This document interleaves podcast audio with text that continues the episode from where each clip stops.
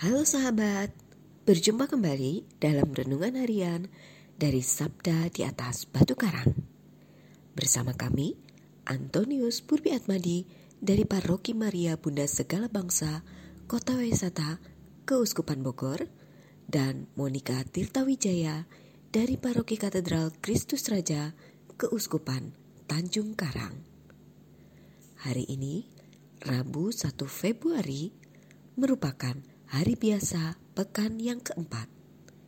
Gereja memperingati Santa Brigida, seorang biarawati, serta Santo Severius, seorang uskup.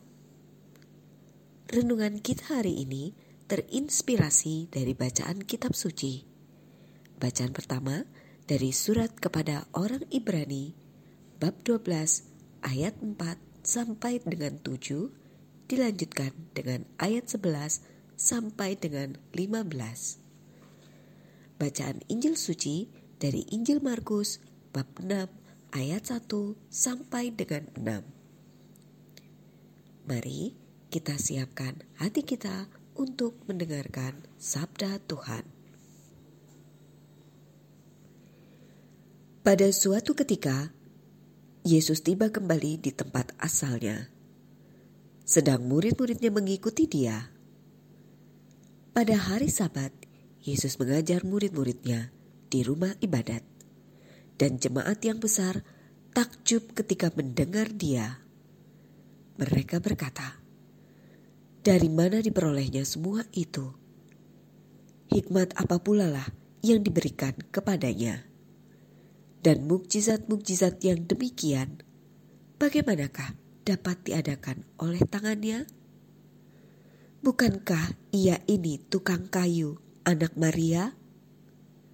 Bukankah ia saudara Yakobus, Yoses, Yudas, dan Simon? Dan bukankah saudara-saudaranya yang perempuan ada bersama kita? Lalu mereka kecewa dan menolak dia. Maka Yesus berkata kepada mereka, "Seorang nabi dihormati di mana-mana, kecuali di tempat asalnya sendiri, di antara kaum keluarga, dan di rumahnya."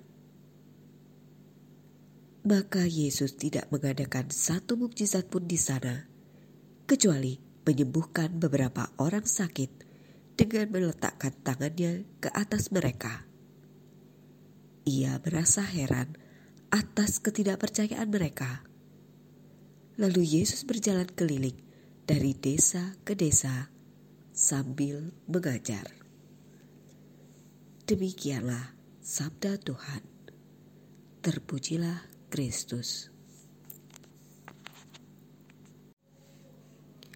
Saudara-saudari yang terkasih, latar belakang kehidupan diri seseorang, entah itu status sosial, ekonomi, karakter diri, dan sebagainya dapat berpengaruh terhadap rasa percaya terhadapnya. Bacaan Injil pada hari ini menggambarkan tentang sikap ketidakpercayaan orang-orang Nazaret terhadap Yesus. Mereka heran terhadap Yesus yang memiliki kemampuan mengajar dan berbuat mukjizat di berbagai tempat kecuali di Nazaret.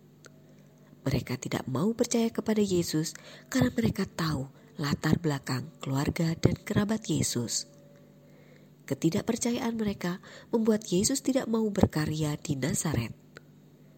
Memang, karya Yesus bukan suatu pertunjukan untuk ditonton, tetapi karya atau perbuatan ilahi untuk diimani.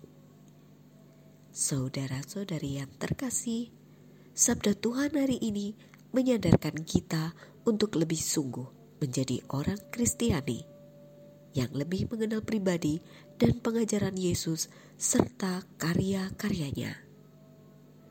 Semoga dengan bimbingan Roh Kudus kita semakin suka membaca kitab suci atau mendengar pengajaran-pengajaran Yesus yang diwariskan lewat magisterium gereja untuk supaya kita semakin beriman kepadanya.